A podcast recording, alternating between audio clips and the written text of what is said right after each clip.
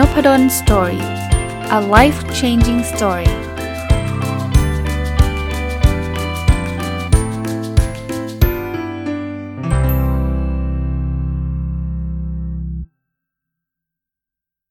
วัสดีครับ ยินดีต้อนรับเข้าสู่นพดล Story พอดแคสต์นะครับ วันนี้หยิบหนังสือที่ชื่อว่า Influence เขียนโดย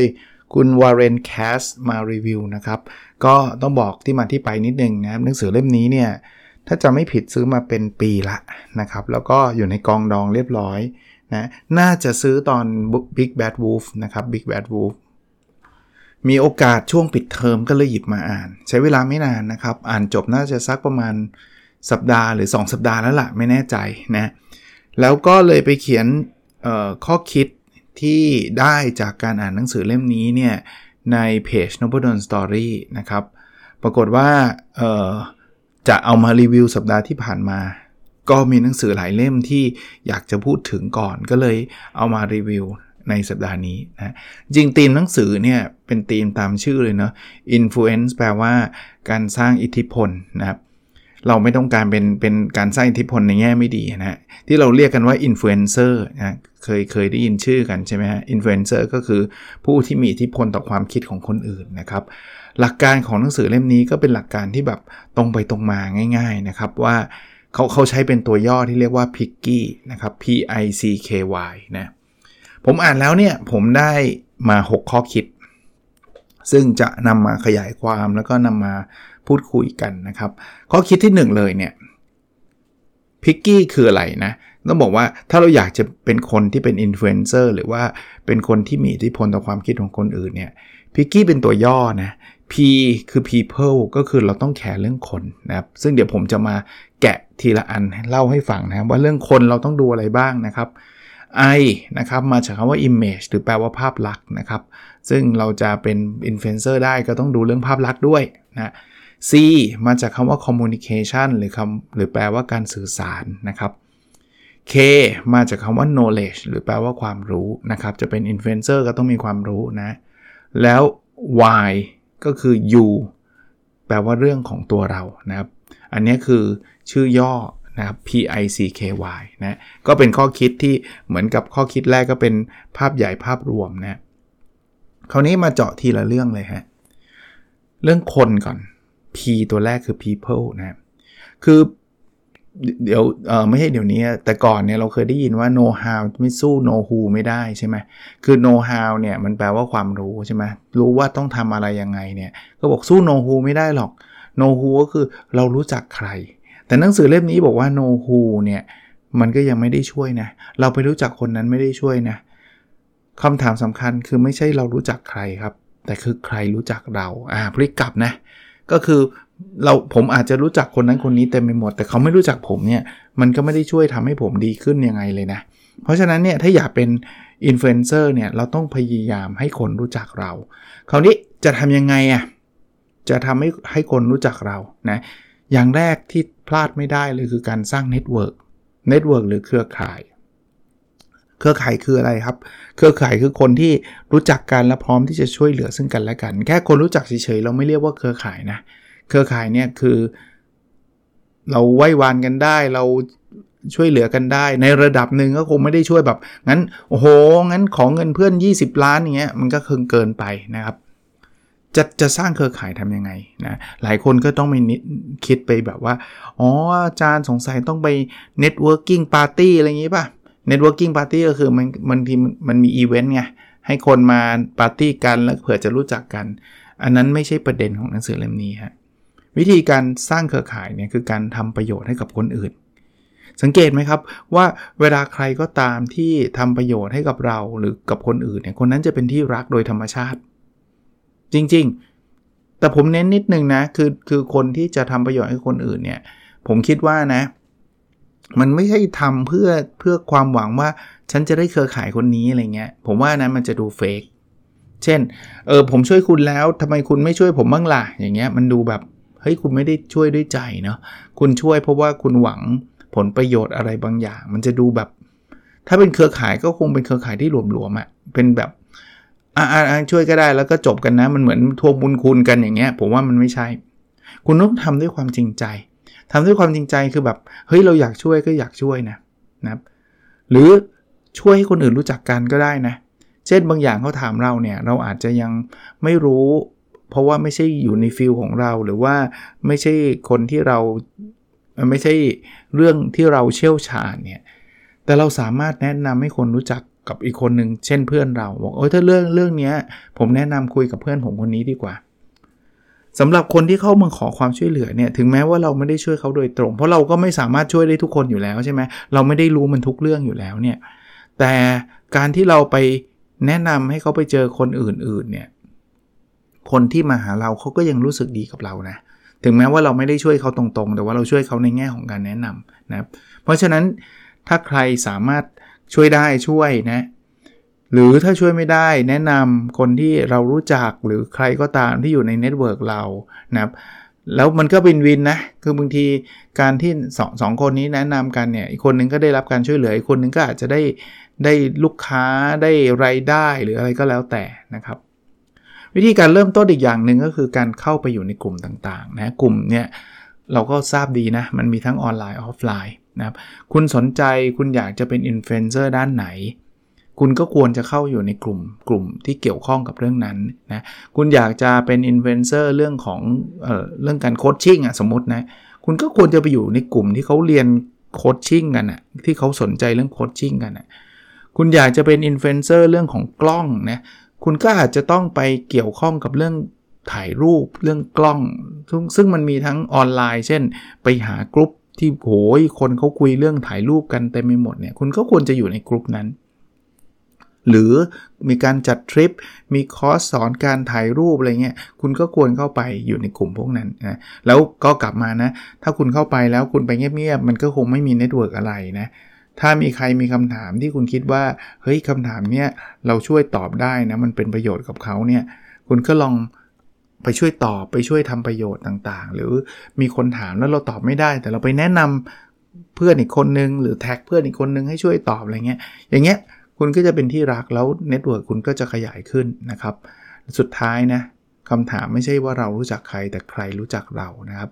เอาตัว people ให้ได้นะครับ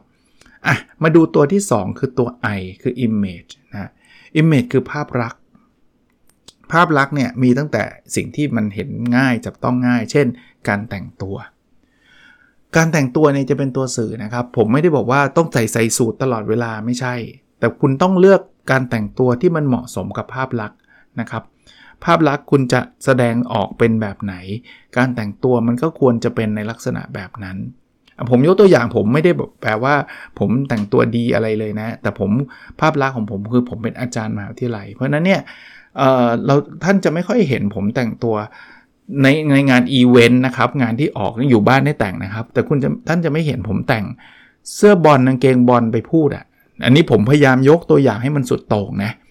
เพราะว่าถ้าผมแต่งตัวแบบนั้นภาพลักษณ์ผมแย่แน่นอนเลยบอกโอ้โหจานนพดลทำไมเขาแต่งตัวอย่างเงี้ย นี่คืองานที่มันเป็นทางการแล้วก็มีคนมาฟัง สมมุติผมไปบรรยาย OKR ลองนึกภาพเลยถ้าผมใส่เสื้อบอลเกงบอลไปบรรยายเรื่อง OKR ให้กับบริษัทและ CEO ฟังเนี่ยเขาจะมองผมว่าไงบอกว่านี่มันประหลาดแล้วใช่ไหมมันแปลกแล้ว ราะนั้นการแต่งตัวผมก็จะต้องต้องเลือกแต่งตัวที่มันเหมาะสมแน่นอนผมใส่เสื้อบอลไม่ใส่ใส่ตอนไหน อยู่บ้านเชียร์บอลฮะหรือไปเตะบอลกับเพื่อนเพื่อนโรงเรียน ซึ่งลองกลับกันนะ ถ้าอยู่บ้านเชียร์บอลผมมาแต่งสูตรภรรยาก็คงบอกไปเครียดเครียดไปหรือเปล่าอะไรอย่างเงี้ยถูกไหมหรือผมไปเตะบอลกับเพื่อนแล้วแบบใส่สูตรไปเตะบอลอะไรมันจะบ้าเหรออะไรเงี้ยอันนี้ผมพยายามยกตัวอย่างมันไม่มีใครทำแบบนั้นหรอกแต่ว่าการแต่งตัวเนี่ยทำดูดูการละเทศะครับ ก็คงบอกไม่ได้ครับว่าเอ้ยตกลงแต่งสูตรหรือไม่สูตรเพราะบางคนเขาก็ไม่เคยใส่สูตรฮะแต่มันก็เป็นภาพลักษณ์ของเขาอะนะครับเราไม่ได้บอกว่าทุกคนต้องใส่สูตรนะเราไม่เห็นอาจารย์เฉลิมชัยที่เป็นอาจารย์ที่ที่วาดรูปสวยมากเนี่ยใส่สูทใช่ไหมอาจารย์ก็จะมีเสื้อของอาจารย์แบบนั้นนะนั่นคือการแต่งตัวของอาจารย์นี่ยแต่มันเป็นภาพลักษณ์ของอาจารย์นะครับอันนี้เรื่องการแต่งตัวก็เป็นประเด็นหนึ่ง แต่อีกประเด็นหนึ่งที่ผมคิดว่าสำคัญไม่แพ้หรือมากกว่าด้วยคือชื่อเสียงนะชื่อเสียงเนี่ย มีคนบอกว่ามันใช้เวลาสร้างเป็น 20-30 ปี แต่ว่าเวลาที่จะทำลายเนี่ยใช้หลักนาทีนะ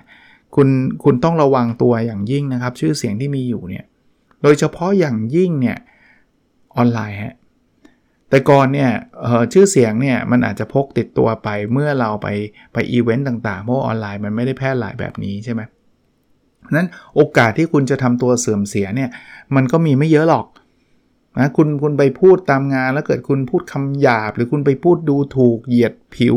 ไปพูดอะไรที่มันไม่ดีชื่อเสียงคุณก็พัง แต่ปัจจุบันมันง่ายกว่านั้นครับ คือ เรามีออนไลน์ เรามี Facebook เรามี Instagram เรามี Twitter เกิดคุณหัวร้อนขึ้นมานิดเดียวอะ่ะแล้วคุณไปโพสอะไรที่แบบใช้คำที่มันไม่ดีไม่สุภาพหรือแม้กระทั่งไปเหยียดไปชื่อเสียงคุณพังเลยนะ เพราะนั้นระวังครับต้องระวังอย่างยิ่งนะครับ อีกเรื่องหนึ่งที่จะเสริมภาพลักษณ์ได้ก็คือ เราต้องพยายามหาคนช่วยสนับสนุนเราเหมือนกัน คืออันเนี้ยอันนี้ก็พูดยากนะ จริงๆ การหาคนช่วยสนับสนุน ไม่ใช่การไปโพสใน Facebook บอกทุกคนมาเชียร์ผมหน่อย มันไม่มีใครมาเชียร์คุณหรอกนะ มันก็กลับไปที่ข้อข้อแรกนะ เราต้องทำประโยชน์ต่างๆนานา แล้ววันหนึ่งเนี่ยคนเขาได้รับประโยชน์เนี่ยนะเขาพูดถึงเราในแง่ดี มันคือคนที่มาช่วยสนับสนุนในในในทางในออร์แกนิกอะคำว่าออร์แกนิกคือมันโดยธรรมชาติอะมันไม่ใช่ไปขอร้องบอก อินบ็อกแบบพี่พี่พี่ช่วยเขียนชมผมใน Facebook หน่อยสิ มันไม่ใช่แบบนั้นเนี่ยมันจะมีคนชื่นชมเราเองว่าหูยคนนี้เขาแบบเรื่องนี้เขาเก่งมากเลยนะ เขามีน้ำใจมากเลยนะ เขานู่นนี่นั่นมากเลยนะ ภาพลักษณ์เราก็จะออกมาดี หลายครั้งหลายหนเนี่ย ภาพลักษณ์เนี่ยแหละครับเป็นตัวกำหนดครับ เคยไหมฮะเราจะเจอคนบางคนที่บางทีก็ดูมีความรู้นะ แต่ว่า ดูแล้วมันไม่ไม่ใช่อะเราไม่ชอบคนประเภทแบบเนี้ยคนที่มี mindset แบบเนี้ยภาพลักษณ์ไม่ดีเนี่ย คุณก็อินฟลูเอนซ์คนไม่ได้ เพราะคุณพูดอะไรคนก็จะแบบไม่อยากจะฟังไม่เชื่อ เพราะว่ามันดูภาพลักษณ์มันไม่ใช่อะนะครับ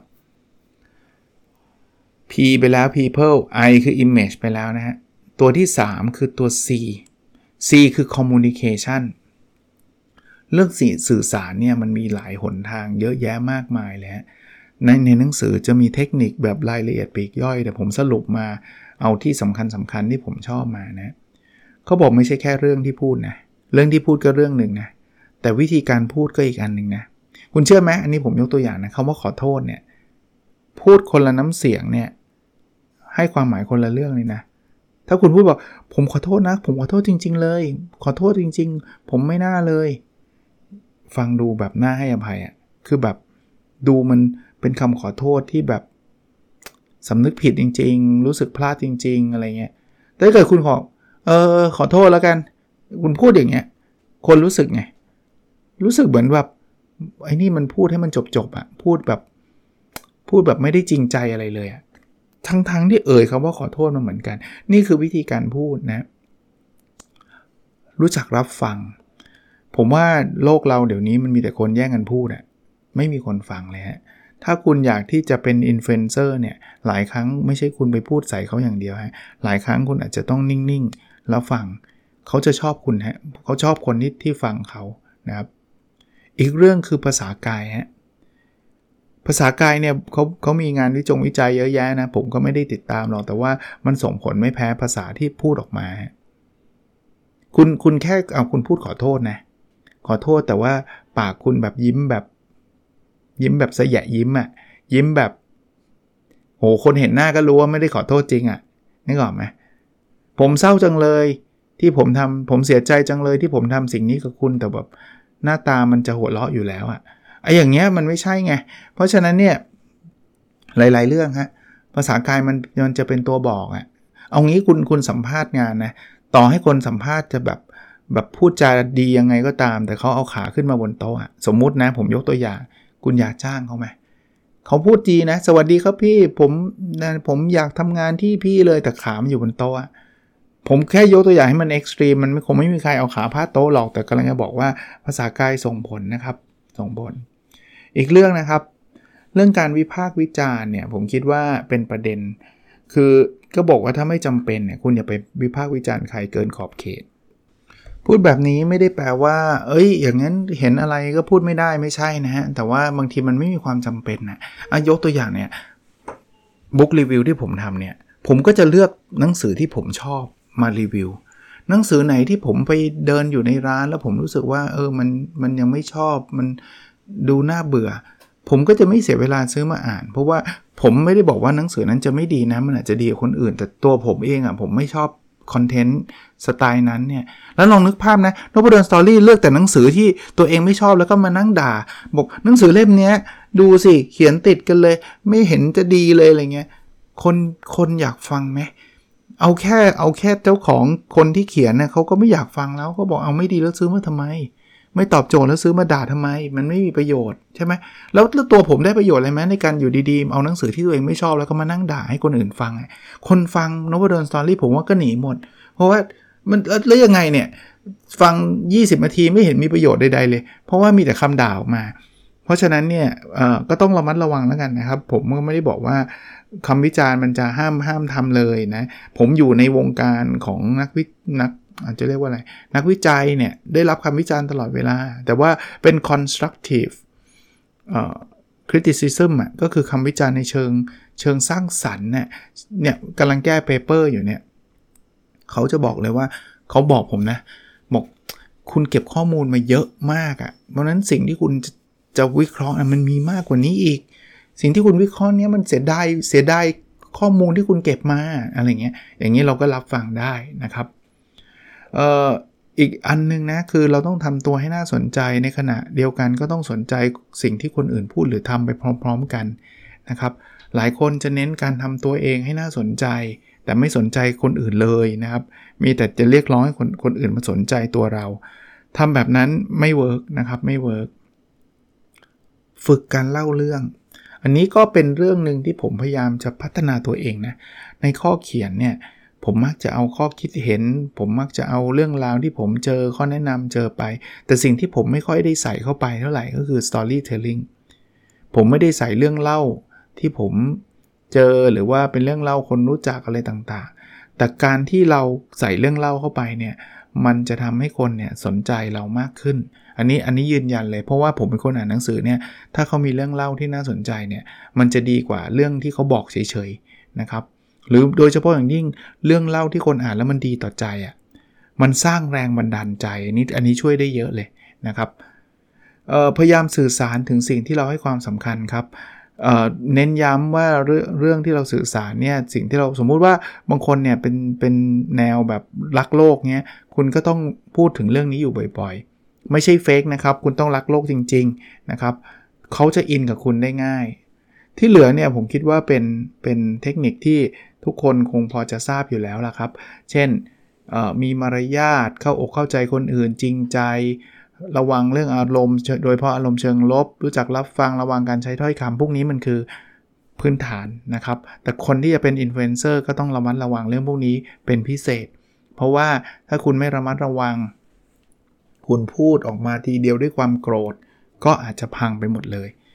ผมไม่ได้บอกนะฮะว่าทุกคนจะต้องพูดสุภาพ ห้ามโกรธไม่ใช่นะ ความเป็นตัวตนของคุณมีอยู่ แล้วผมเชื่อว่าเราสามารถที่จะประกาศออกมา หรือแสดงความเป็นตัวตนของเราออกมา แต่เราก็ต้องทราบผลลัพธ์ด้วย ว่าถ้าเกิดคุณคุณใช้มึงกูเนี่ยคนติดตามคุณจะเป็นคนกลุ่มไหน ไม่ได้บอกว่าใช้มึงกูผิด เพราะว่าเพจหลายเพจที่ผมติดตามเขาก็ใช้คำพูดแบบเนี้ยแล้วผมก็รู้สึกโอเค เพราะว่ากลุ่มผมในในเรื่องนั้นเนี่ยมันมันใช้คำนี้มันมันมันโอเคอะ นะแต่ประเด็นคือว่า คุณก็ต้องยอมรับนะ คนที่ตามคุณก็จะเป็นคนกลุ่มที่เขาโอเคกับคำพวกนี้นะครับอะ P people ไปแล้ว I image ไปแล้ว C communication ไปแล้วนะครับ K คือ knowledge หรือความรู้ ง่ายๆเลยฮะ คุณจะเป็นผู้นำทางความคิดได้ คุณก็ต้องมีความรู้ในเรื่องนั้น เพราะฉะนั้นเนี่ย คุณจะต้องไปศึกษาพัฒนาตัวเอง นะครับ แล้วแสดงให้คนอื่นรู้ด้วยว่าคุณรู้นะครับ อย่างอย่างผมเนี่ย ผมศึกษาเรื่อง OKR ผมทำวิจัยเรื่องนี้ ผมอ่านหนังสือเรื่องนี้ ผมต้องมีความรู้ไม่ถ้าผมไม่มีความรู้เรื่อง OKR คนเขาจะมาติดตามผมถามผมไหมครับว่าอาจารย์ OKR ทำยังไง ไม่มีใครถามเพราะเขารู้ว่าผมไม่รู้เรื่อง OKR ใช่ไหมเพราะนั้นผมต้องรู้ก่อน แต่รู้อยู่คนเดียวมันก็เป็นอินฟลูเอนเซอร์ไม่ได้ถูกปะอาจารย์นพดลรู้แต่คนอื่นไม่รู้ว่าอาจารย์นพดลรู้อะทำไงอะบอกคนอื่น บอกคนอื่นผ่านอะไรอะ บทความบล็อก หนังสือ สร้างคุณค่าให้คนอื่นครับ พูดในที่สาธารณะประชาสัมพันธ์ตัวเอง พูดในในเพจในอะไรเงี้ยโอเคอาผมก็พูดมาตลอด ผมก็ผมก็ทุกทุกช่องทางอะ่ะบทความผมก็เขียนบล็อกผมก็เขียน หนังสือผมก็เขียน ผมพยายามจะช่วยเหลือมีคนถามผมเรื่องโอเคผมเยอะแยะ ผมก็ตอบ ไปเชิญมีคนเชิญไปพูดในหลาย ๆ องค์กรก็ไป ถ้ามันไม่ติดภารกิจ หรือแม้กระทั่งที่สาธารณะ มันมันเป็นเป็นการบอกคนอื่นว่าเราเราเรียนรู้เรื่องนี้มันคือการประชาสัมพันธ์ตัวเราแหละว่าเรามีความเชี่ยวชาญเรื่องนี้นะครับอะตัวสุดท้าย P I C K ตัวสุดท้ายคือ Y คือตัวเรานะก็บอกว่าผู้มีอิทธิพลทางความคิดเนี่ยจะต้องมีลักษณะนิสัยที่ดี จริง ๆ พูดง่ายๆเป็นคนดีอะลักษณะที่ไหนที่ดีเนี่ยคงไม่ต้องเรียงนะ จริงๆหนังสือเขียนเยอะเลยนะ จริงใจมองอนาคตใช้เทคโนโลยีเป็น กล้าหาญสื่อสารเก่งซื่อสัตย์ถ่อมตนโฟกัส เตรียมพร้อมมั่นใจ สร้างแรงบันดาลใจ มีความรุ่มหลงในสิ่งที่ทำไม่ย่อท้อต่ออุปสรรค เชื่อมต่อคนอื่นกล้าตัดสินใจรู้จักปรับตัวมีสเสน่ห์ใจกว้างมีเขาเรียกมีสัญชาตญาณที่ดีไม่ย่อท้อมีวินัยเชื่อถือได้ มีวิสัยทัศน์ มีความคิดเชิงบวก ปฏิบัติต่อคนอื่นดี เปิดใจรับฟังตอบแทนคนอื่น แล้วอ่านหนังสือบางคนบอกโหทำได้ขนาดนี้นี่ซูเปอร์แมนแล้ว คือ ทำให้ดีที่สุด เอางี้ดีกว่าทำให้ดีที่สุดจบนะครับ แต่เราก็ต้องระมัดระวังไม่ถึงกับขนาดที่ว่าจะต้องเครียดเป็นคนที่ไม่เคยผิดพลาดเลย เพราะว่าในโลกนี้ไม่เคยมีใครที่เป็นแบบนั้นนะนะ ผมเชื่อว่าแบบนั้นนะครับสำหรับคนทั่วไป โอเค รีวิวมาให้ฟังประมาณนี้นะครับ ลองเอาไปปรับใช้ดูนะครับ หนังสือถ้าอยากซื้ออ่าน ผมไม่แน่ใจจะมีขายที่ไหนหรือเปล่า เพราะผมถ้าถ้าจำไม่ผิดขายซื้อที่ Big Bad Wolf แต่ชื่อ Influence เนี่ยมันมีหลายเล่มนะ แต่เล่มนี้เนี่ยเขียนโดยคุณ Warren Cass นะครับเออไม่แน่ใจเหมือนกันว่าเล่มนี้ที่เขียนโดยคุณ Warren Cass เนี่ยแปลเป็นไทยแล้วหรือยัง เดาว่าเดานะ ว่ายังนะครับเพราะว่ามันมีชื่อแบบนี้หลาย ๆ อันที่ดังอาจดังกว่าหรือดังพอๆกันเนี่ย ก็เห็นแปลอะไรกันอยู่นะครับ ก็กลัวเดี๋ยวจะสลับสับสน เอ๊ะทำไมผมอ่าน Influence ไม่เห็นพูดเหมือนกับอาจารย์รีวิวเลยอาจจะคนละเล่มไง Warren Cass เป็นคนเขียนเล่มนี้นะครับ โอเคครับ แล้วเราพบกันใน episode ถัดไปนะครับ สวัสดีครับ